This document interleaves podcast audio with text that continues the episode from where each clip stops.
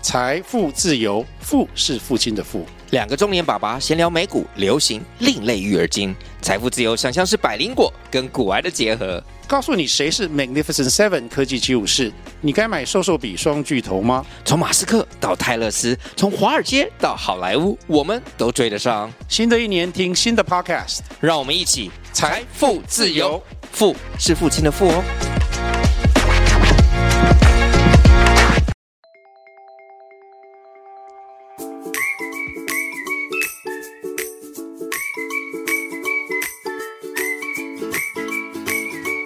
大家好，这里是工程师的商学院，我是王同学。我是郭老师。 OK，那我们今天呢，还是要来做一个新创公司的案例分享哦。那这间公司很特别，叫做雄才大智，英雄的雄，材料的材。大小的大，智慧的智，它是一家在二零二二年十月才成立的新创公司哦。但它的这个技术研发的历程已经呃有一段时间了、哦，只是到它是在二零二二年底的时候才成立了，成为一家新的公司。呃，主要的新创项目是什么呢？就是它是从这种二手的旧衣服里面去提取新的纤维，哇，对，叫做衣纤木，就是衣服的衣，纤维的纤，木头的木。那它就把它应用在所谓的家具的材料里面，呃或是我们常常看到的那种铺设的地板啊，或是运动衣服的材料当中哦。那它就是号称说它是比这种原木的建材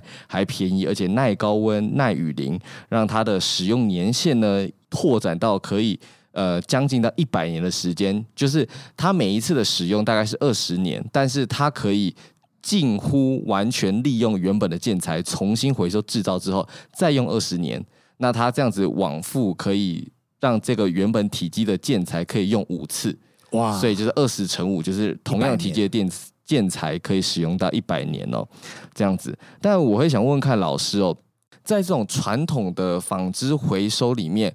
呃，困难点到底是来自于什么呢？啊、所有的回收的材料或企业来讲的话，它的困难点就是来自于要花多少钱跟点去把它回收回来，哦，跟回收到了以后，你回收的东西跟上一批会有什么不一样？嗯，那我们想象得到，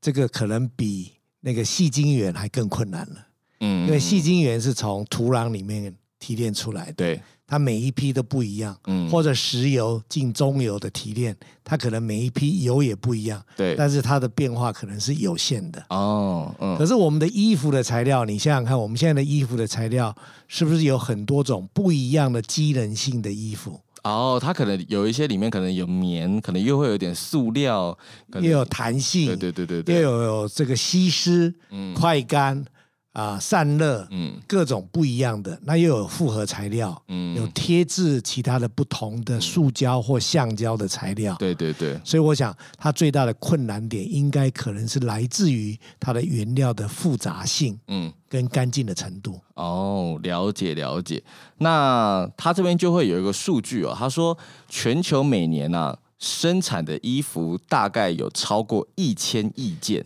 一千亿、哦，一千亿呀、对啊、一千亿件也，就是五十亿的人口，每一个人一年有产生二十件的旧衣服。差不多差不多。对，啊但是在这一千亿件的衣服当中呢，有被回收回来的旧衣服只有十三 percent。哦，十三个 percent，就十三 percent 这样子。那这个旧衣服里面，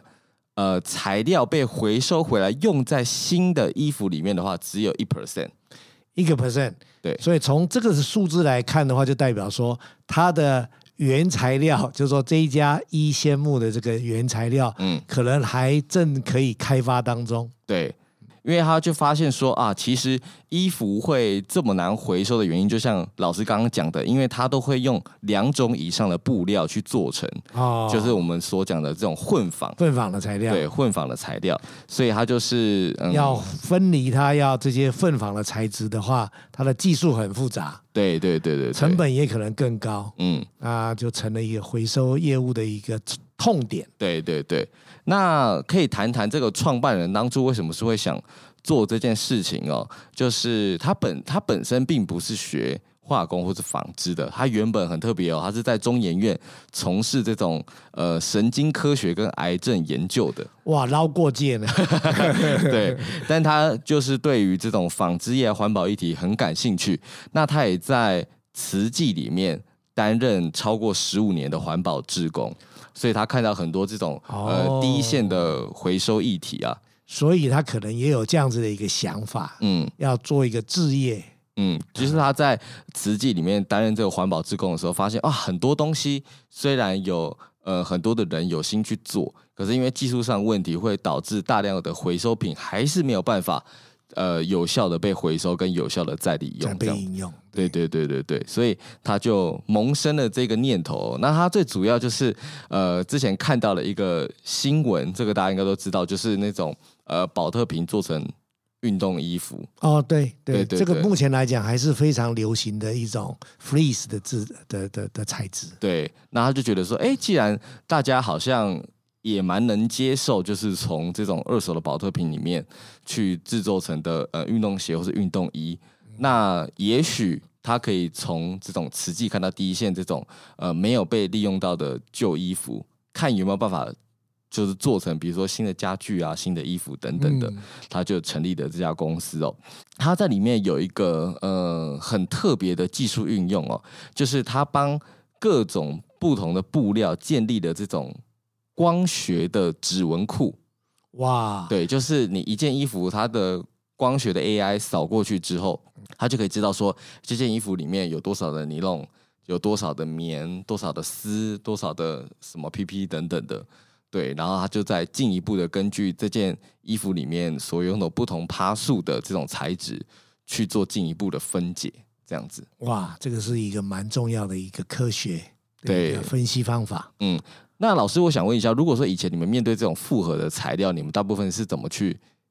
检验，说它到底含有什么样的东西在里面？哦，当然现在有有很多的这个分析的这个方法仪器仪器，嗯嗯我们最简单的当然做验色反应，哎嗯用高温把烧它，烧它，看看它是什么样子的组合。那我们就可以猜出它这个从它的颜色跟它从它的味道，可以猜出它是属于天然的毛呢，或者是嗯人工的毛呢，或者有没有含有氯的东西啊？含有氯的东西啊，就是有 PVC 的成分，嗯，哦，或者是它有一些特殊的这个成分。之后呢，再下去做一下表面的这个这个这个。哎，这个 IR 的分析，嗯那 IR 当然有各种不一样的 IR 的分析。 IR 是指什么呢？这红外线分析，那有所谓的 FTI 啊，这个这个各种更先进的这个 IR 的这个分析。是那从这个分析当中就可以知道各种里面它的主要主要的这个这个成分的这个这个比重。嗯，啊、那当然这个都是蛮贵的、蛮昂贵的一种分析方法。对，啊，那也需要建立一些资料库来看看它的比重、它的分类是多少。那你也知道说，现在目前的纺织工业它非常非常的竞争，嗯所以有一些店家呢，他也把他的布料，你刚刚讲到的是布料嘛，哈，嗯它的布料里面的组合呢，做了很多机密的一个安排，嗯所以有些时候它并没有完全的告诉你它的布料组合是什么。是所以这里面来讲，就有可能有五个 percent 是什么，二十 percent 是什么，四十 percent 是什么，六十 percent 是什么。嗯那这当中当然有点偏差。嗯那这个当中来说的话，它就产形成所谓的困难度。是，啊，基本的分析方法对纺织来说，它并不是一个太新的技术，对它是应该是属于如何把它精准的应用到是属于布料的分析。嗯，啊，而不是一个单纯的一个化学成分的分析而已。还有就是说看它的精准度，还有它所花的时间啦，对对快速的时间跟它的精密的程度是到什么地方，嗯，那是蛮重要的。了解了解，这一家雄才大智公司呢，它目前对于这个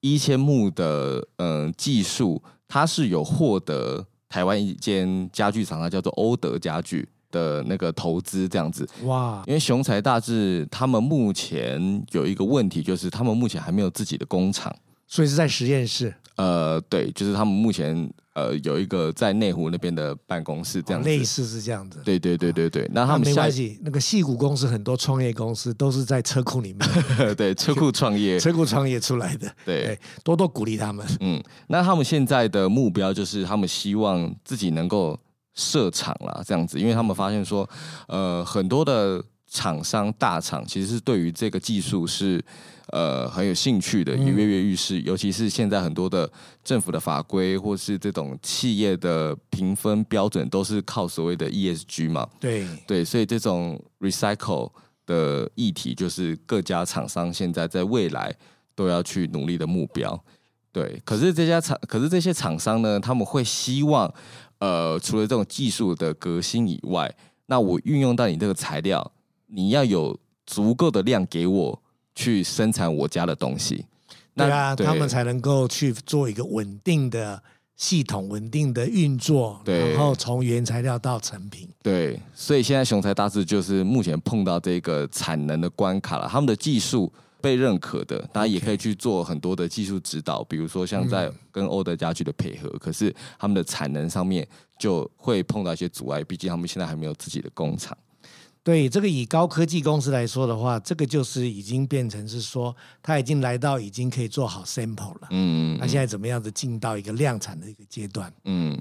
那再来的话，就是他们也期待跟其他单位合作啊，然后将这个技术呃带到。嗯，国际市场，例如像是欧洲一些更重视这种绿色环保、绿色环保，的市场里面这样子。对，对那老师，你听完他目前整个技术啊，一直到他们的目前的现况，你会觉得说有什么东西是可以拿来讨论的吗？哦，拿来讨论的地方当然蛮多的哈、因为这种属于叫做这个，它是零到快要到一嘛，对对对对零对，到一。那零到一这种东西来讲的话，其实是一个呃学习跟讨论的地方。对，当然，第一个要讨论的地方就是说，他为什么有这个胆量？嗯，这个是蛮重要的哈。那这个当然在他可能曾经听你刚刚的介绍，他可能曾经在慈济做过志工，有环保的议题，有 ESG。那也想到说有很多的衣服，哎如何对怎么样子让这个衣服从零呢创造出一个新的价值？是是是那，还有有有看到 polyester 做成 fleece 的一个好的这种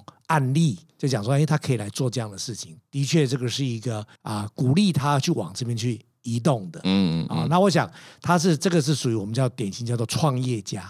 对， entrepreneur，嗯啊、entrepreneur 来讲的话，创业家是很难用理性的角度去做分析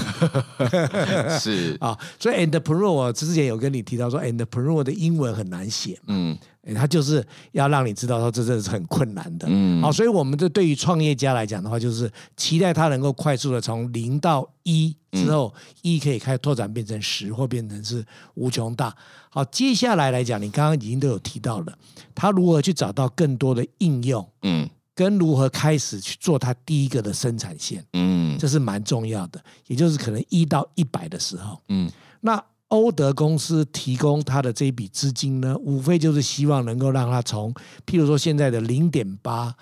越过一之后到一百的这个阶段，能够时间越短越好。嗯因为越短的话，你所要花费的研发费用就会比较能够控制住。嗯，这大概是这个阶段里面来讲一个蛮重要。我们在提到从研发到 service 的这个阶段来讲，这是一个非常非常好的案例嗯啊、非常好的案例。了解，那第二个当然是说你，你可以试着看看，如果假设把它放到 Michael Porter 的角度来讲的话，是，你觉得他在 Michael Porter 这里面来讲的话，他的有哪些因素还需要去好好的去 define 它呢？去定义它？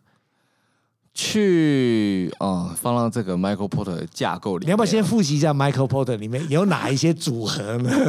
Michael Water 的组合哦，就是他这个就是所谓的武力分析嘛，武力分析武力对分析嘛，所以他就会有一个呃，第一个最重要有个圈圈对上游的厂商，哦，上游厂商之外，那就第一个大主要的圈圈是说要定义出他想要再进去的 market scope。啊、他的他的范围大概有它的多少 market，它的市场范围在多少？嗯我我认为它可能对于市场的部分还在动态的拓展当中，嗯或者是扩展当中，嗯所以它可能是取代原木，你刚刚讲的取代原木，大家也有可能取代一些 fresh 的这个纺织品。对来做一些替代性的这个呃纺织的用途嗯啊，纺织的用途不一定是衣服啦，啊，有很多东西纺织有其他的这个使用的的用途，嗯哦，那我想这个来讲的话，它的 market 的 scope 可能也还在定义当中，嗯所以我们啊、可以先讲说，那我们就是先用木头来木头来来做，因为它叫衣纤木嘛。嗯，啊，衣服里面的纤维把它做成是木头的使用啊，我们我的解读是这个样子的哈、嗯那如果假设用这样的角度来思考的时候，那我们可以想说，哎，那它的 market scope 是属于啊、替代木头的一个一个材料。嗯啊，那这个它这个市场可能是非常非常大哦，嗯啊，非常非常大。它还有其他几个的部分，你试着，你刚刚就讲到原材，哎呃，供第应一商个是对，第一个是它的供应商，供应商，对它，我们先讲五个，拿五个好了。好，嗯第一个是供应商，第二个是客户，客户然后再来的话，它有竞争者、竞争的对手，竞争的对手，然后潜在竞争者、潜在的进入者，潜在进入者，哎也就是竞争者，对，对潜对在的竞竞争者跟替代品嘛。跟替代品，所以就是这五块。那它的供应商的话，应该就是来自于它要从哪里有源源不绝的二手衣服吧？对，这是主要的供应商了。嗯，那另外一个其实一个供应的产品可能蛮重要的，就是说你刚刚啊有提到的，就是它可能所需要的特殊的化学药品。哦哦，因为它就是要把这些混纺的材料给分离出来，嗯。所以它可能就要有一些不同的溶剂。不同的溶剂，嗯或者特殊的检验器材，嗯它可能或许以后它有自己特别的检验器材、嗯啊，比如说它做 AI 的检验，一扫过的衣服就可以知道它是什么样的组合，嗯或者一扫过一区域的衣服就可以说啊，这个区域的组合总体是什么东西，我把它放在一个五吨的东西，它应该就可以变成哪一种应用，啊，嗯类似是这样子的的的这个智慧工具或者是分析工具，嗯啊、那每一种组合的话呢，它就不需要再去做分析啊、这是我想象当中的。对对对啊我我我对这家公司不是非常了解，但是想象当中，它或许也可能需要这些设备跟机器呢，来作为以后大量生产的时候，哎，它所需要的这个呃供应厂商，对供应厂商啊、那另外，当然它还需要什么？还需要我们讲供应的话，通常我们也会讲它还需要的是好的工程师。嗯嗯嗯，它以后扩大的时候，它需要好的好的工工程程师师。嗯啊对。好，那我们再讲，那那然后呢？客户呢？它的客户客户就是欧厂德商哦现在嘛是他的客户了嘛？对，哦哈欧德算他是他啊也的是客他户客之户嗯一。对，其他的可能就是像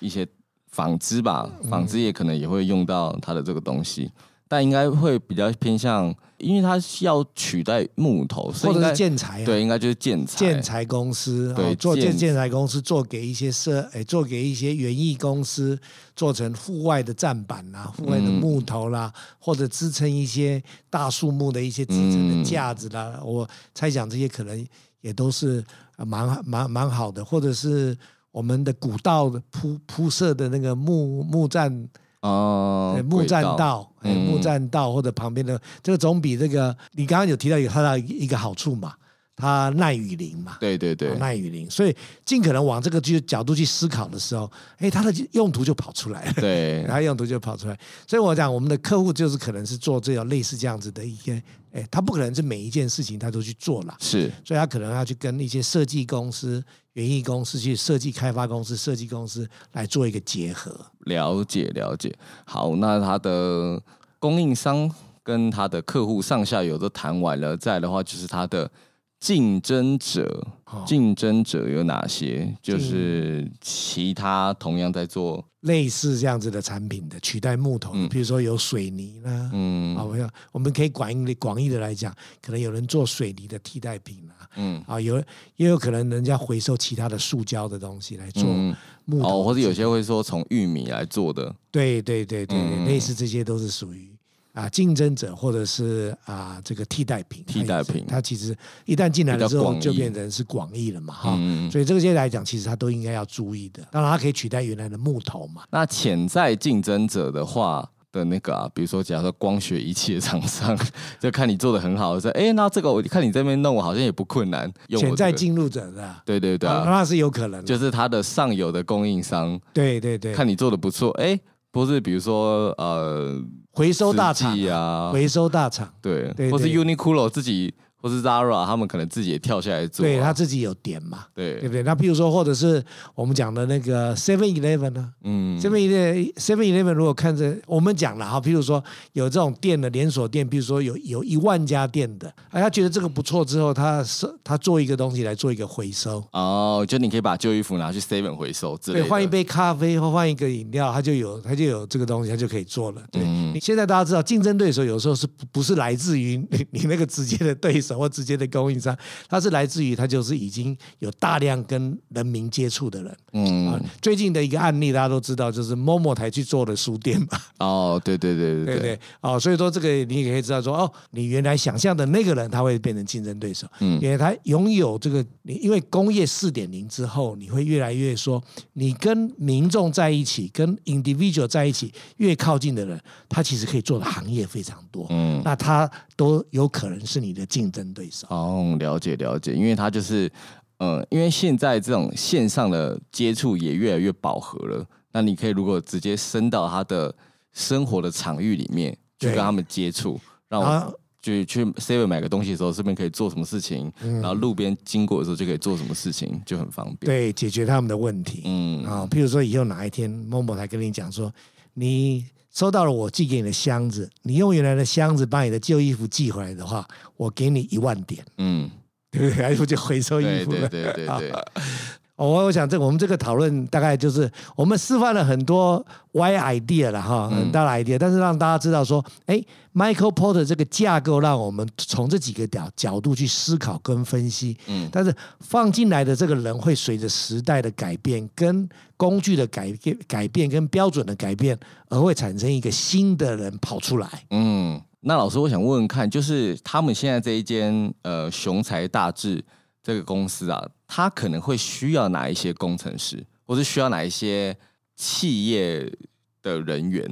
对，就不一定，他他他可能他可能最需要的是行销，可能最需要的是设计等等的，不一定是工程师、啊、管理就是他人才啦，对他哈可能会需要哪些人才去进行到他的下一步骤的扩展？我们假设说它已经可以做到啊一、的角度，零点八，我们刚刚讲零点八嘛哈，而且欧德已经有去投入了。如果以我所知道的化工产业跟半导体产业或及以及其他相关的新创事业来讲的话，就代表说它已经可以把原料的东西做到一个可以被贩售的一个成品了。是，而这当中呢，他用的一些量产的机台的想法跟检验设备的一个运作，也就是说，他大概基本上已经也大概知道所谓的标准营运程序是， A SOP 跟标准检验程序 SIP 当中，他大概已经有所这个想法了。是，剩下剩下是也是找个地点、找个工厂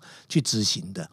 好，所以我们这个第一个来讲的话，基本上碰到这样来讲的话，我会很建议说，他第一个他需要的是属于叫做商业开发的人，叫做 business development BD，、我们叫 BD 的人、啊嗯 b d 的人。那 BD 的人，这个就是去思考怎么样子去设定他要下去进去要去做的第一个阶段的 market scope 里面的应用的前三大应用。嗯对，或前五大应用。那从这个前三大跟前五大应用把它铺局好之后呢，那经过跟老板讨论完之后，这个符合公司的定位，符合公司的 S 跟未来的机会的话呢，那我们要往下去做的时候呢，就开始去思考说它的工厂的规模会多大。嗯，那这开始要表考虑到属于工厂规模的人的规划，那这个是属于厂长。那嗯，就开始可能就需要一个厂长的的的人员了。有了 BD，有了厂长之后呢，开始的如果假设都运作得宜的时候，那可能要去思考说它这一条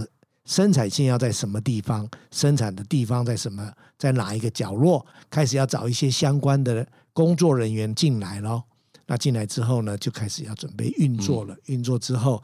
可能我在猜想是他有基本上已经有基本的研发人员了啊，所以研发人员来说的话，R&D 的人员来讲，不必要在第一个阶段就扩大，所以我们先把 business 做起来之后，factory 把它设立出来之后，开始增加我们所谓的 quality 的人，嗯屏保的人员，嗯，屏保人员在往做好的时候开始就要增加我们的 production 的人了。嗯啊、那当然就要看业务、看研发所要增加的人力是要多少了。嗯大概这这个 cycle 是蛮重要的。中间有一个很重要的一个一一个一个人员，就是老板自己，嗯他要控制时间，哦，因为时间跟什么有关系呢？交期哦，时间跟金钱有关我系跟。光嗯了 解，所以啊，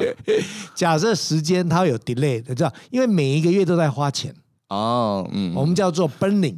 嗯哎，每个月要奔掉多少钱，燃烧掉多少啊，钱？烧掉多少他钱？的租金啊，他的对对人对事成本的月对，薪啊，所以如果你呃做 business plan 的人来讲的话，BD 的人跟老板讲说，他多少多少时间要进来多少嗯多少订单，假设没有进来的时候，老板就知道他的钱够不够用了，他自然而然就要知道说他要在他要提早多早以前要再去找钱，是这是蛮重要的。是啊，这大概就是整个从他这个阶段，从零点八一直到到一百或者到一千的时候，这当中我想这些事情是蛮忙碌的。嗯，我也有好奇一个东西，是我们之前可能比较少谈到的，就是像他现在这种新创公司或这种建厂的的公司啊，如果在工厂的选址上，他可能可以大部分会怎么考虑吗？就如果说假设我一间公司要盖新的工厂，就以台湾来讲的话，以台湾来讲的地方哈，对对对对对，那当然他这个来讲的话，基本上我我们选址基本上就是看考虑第一个你的工厂的部分的安全性的问题。嗯所谓工厂安全性的问题是它有没有特别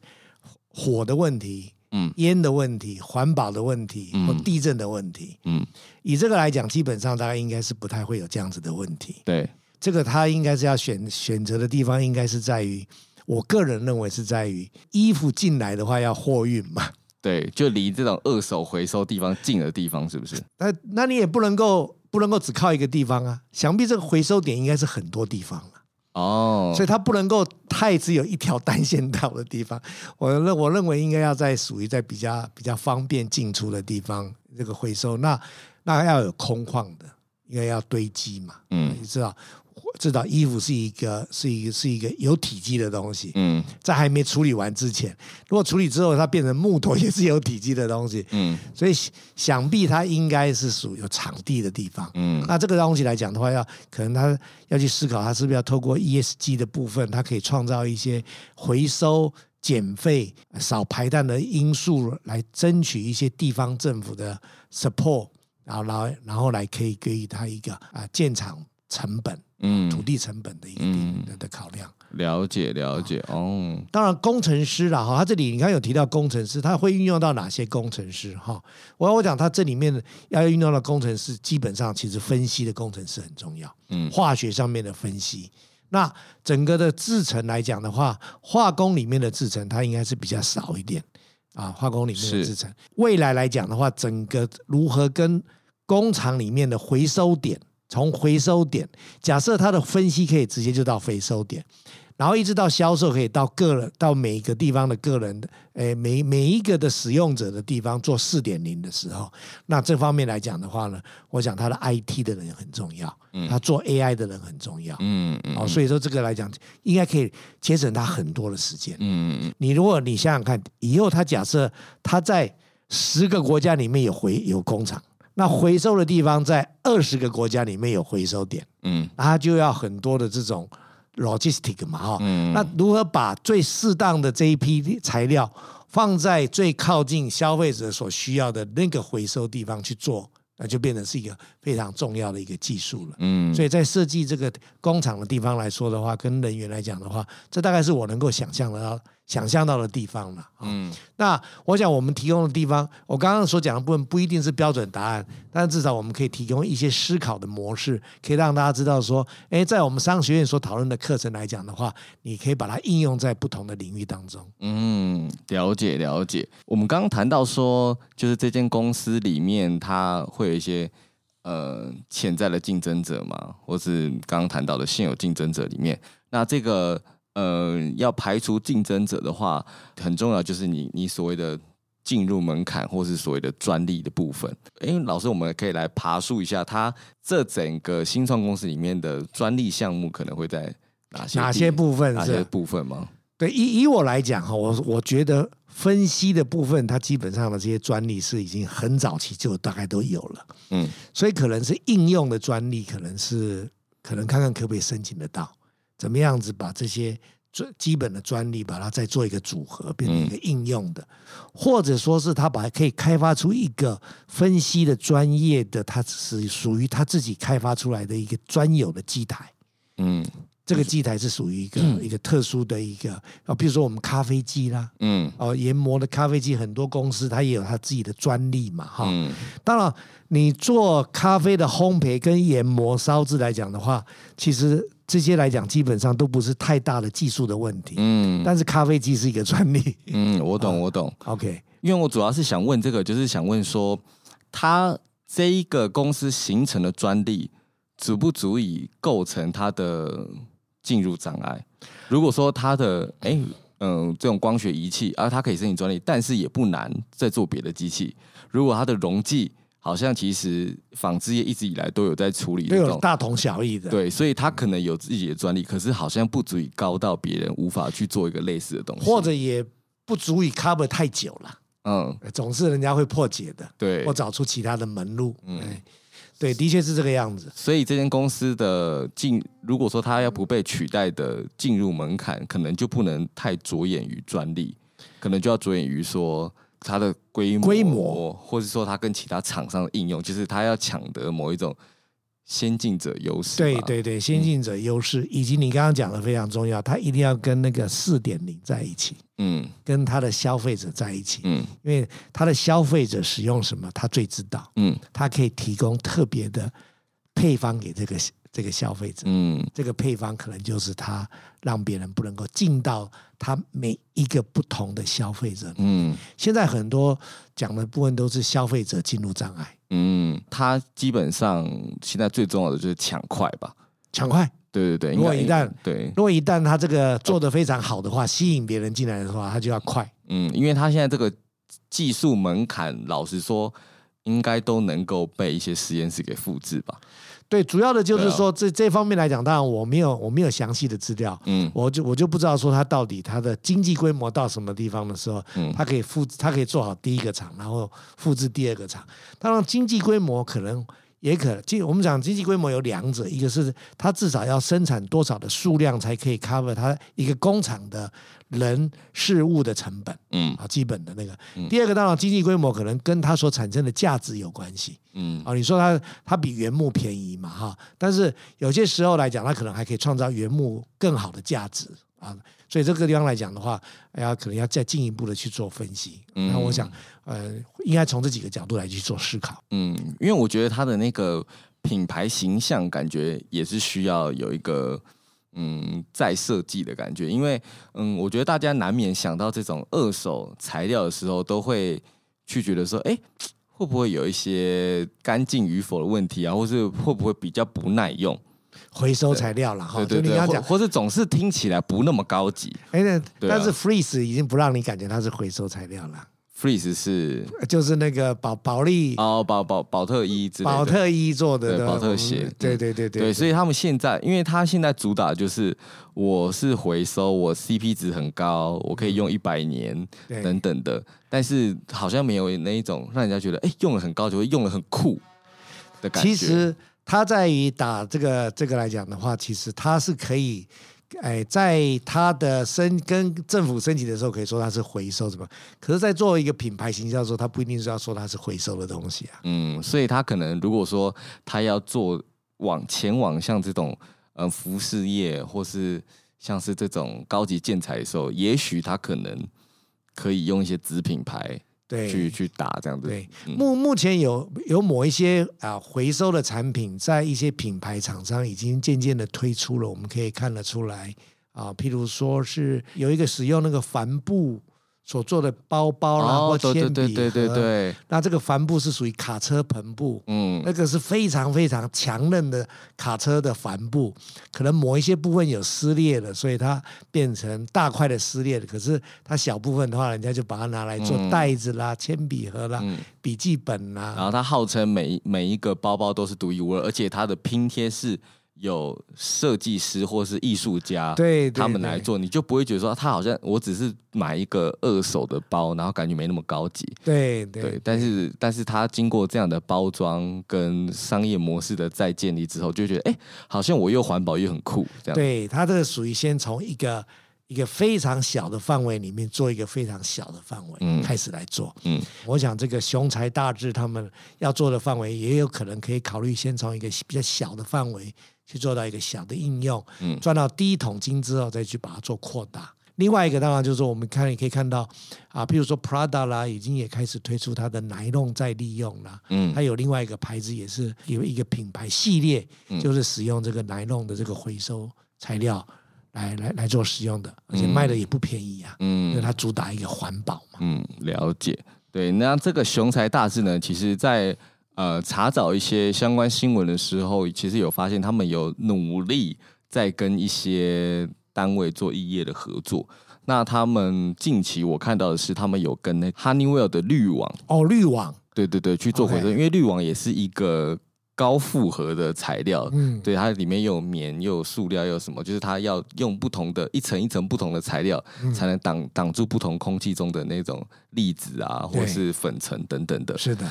对，那因为这种滤网，它回收的盲点跟回收的黑洞啦，因为基本上大家总是会有一种干净的疑虑，他们现在也跟这个。汉尼威尔的滤网公司去做看看滤网要怎样做回收或者再利用。哦，所以它等于是可以开发出来一个，它帮忙人家去做回收的对一个技术指导这一样子，个，或者是它的供应厂商。对对对回对，收的那，因为有一些公司，它一定要透过回收来增加它的 ESG 的成绩嘛。哦对，因为现在各个政府啊，或是这种企业单位也都是需要 ESG 的也的评分，对对，所以它可能需要一个 vendor 来做这样子的 support。嗯它从一个本来是属于开发产品的部分，变成是属于一个推广它的技术的嗯，的公司。那这是这两个定位不太一样，诶但是也可能都是蛮好的，嗯都蛮好的。那我想问你一下，如果以你年轻的年轻人的角色来讲的话，是，你身为一个工程师，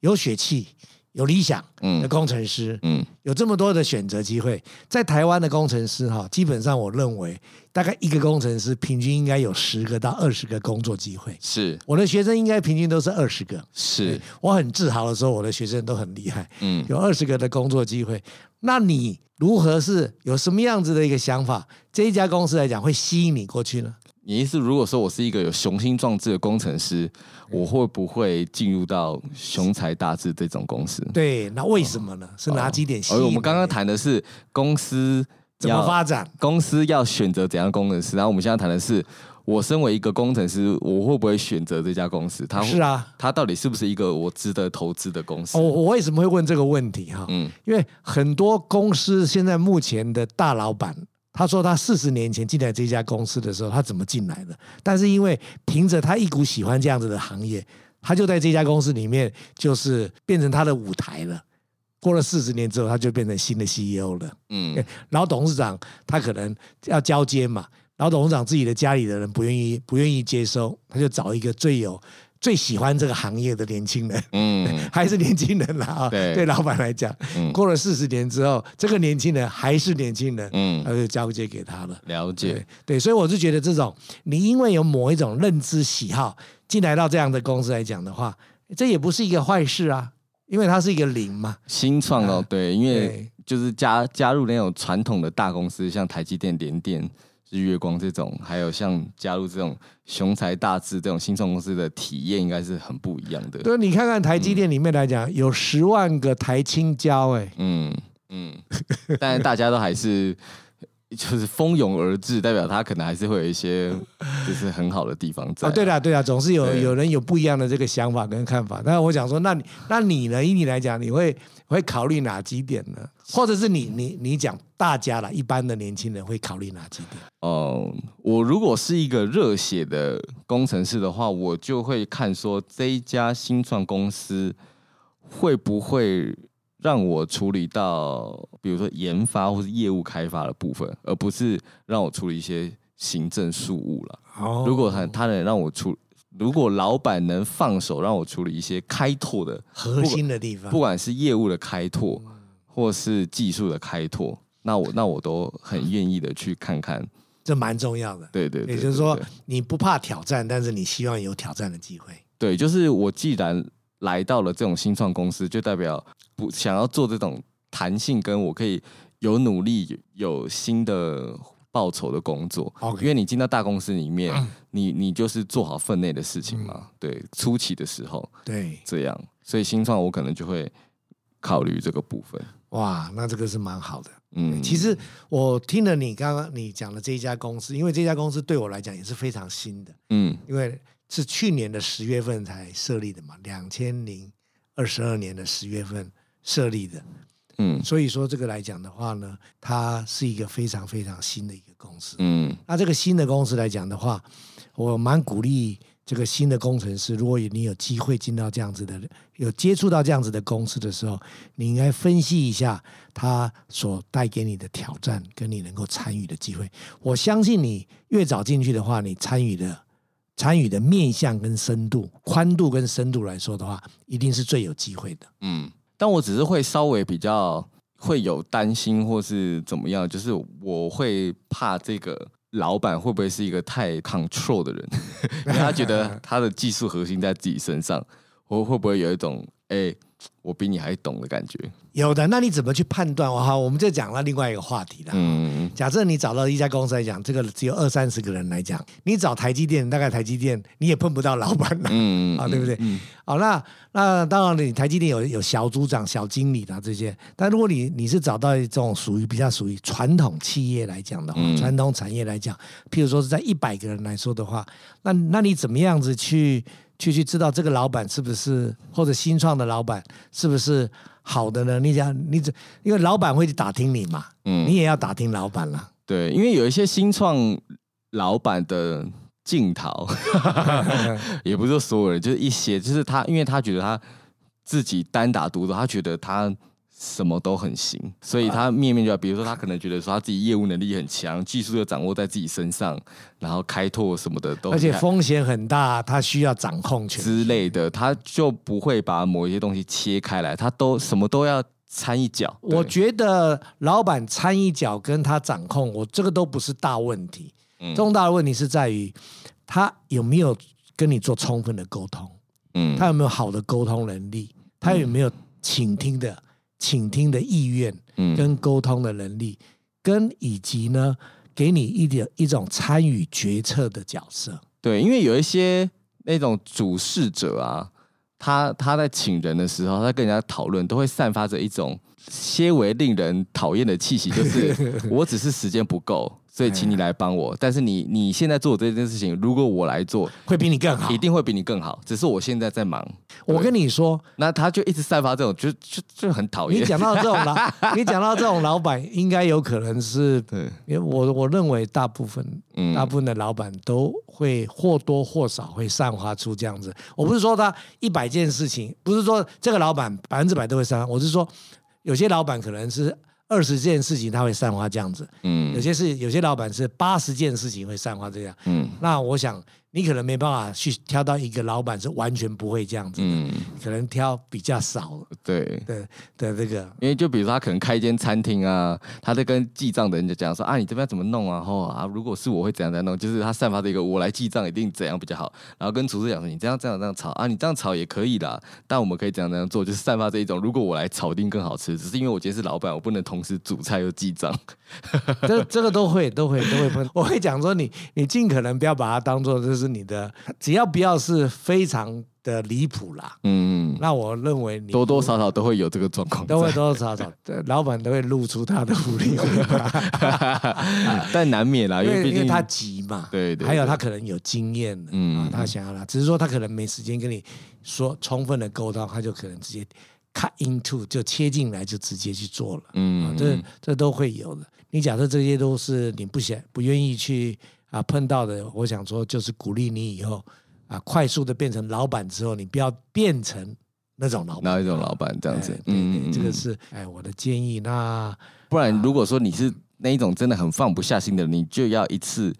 选那种到位的人才，你不要把人拿进来培训吧。就是你直接用一个可以用的，然后你再跟他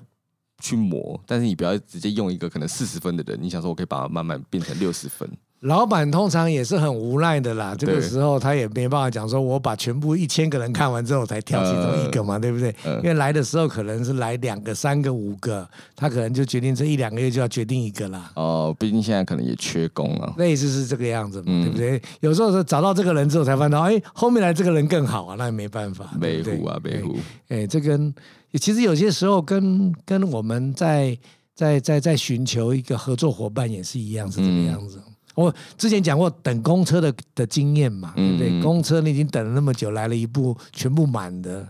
但你挤上去之后发现，哎，怎么马上后面跟了一部空的？ 你这时候也别最好不要后悔了。对对，就就是等人下车了，你你就有位置啦。了解哎了解，啊，有些有些时候你就是会碰到这种状况，那我们就尽可能要训练自己的忍耐去做它就是了。对，那通常老板有时候一个，我刚刚讲到说，一个可以沟通的老板是蛮重要的，因为一个老板他愿意沟通的话，当你显你显示出来你的能力的时候，那你这个能力，我们讲到这个能力就是你自己也本身要有能够沟通的能力、说明的能力、计划的能力，跟以及能够去用会计数字来表达你工作的能力。是那你这几个都把它做好了以后，老板渐渐对你有信心的时候，他就会越来越不管你了。嗯，啊，我想这个需要一点时间了啊。坦白说了解，但是你千万不要说第一天或第一个月碰到不如意的事情之后，你就自己就是就把自己的标准往下走，没有了解，嗯你反而那时候斗志力要更高。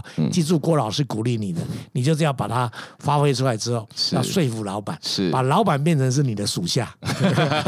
你这在心里这样想啦，在心里这样想在。心里这样想。 啊对对对对 对，呃，毕竟他也是发薪水给你的人，这样 子，对，没有，你是赚薪水给他发的。哦，也是啦，也 是，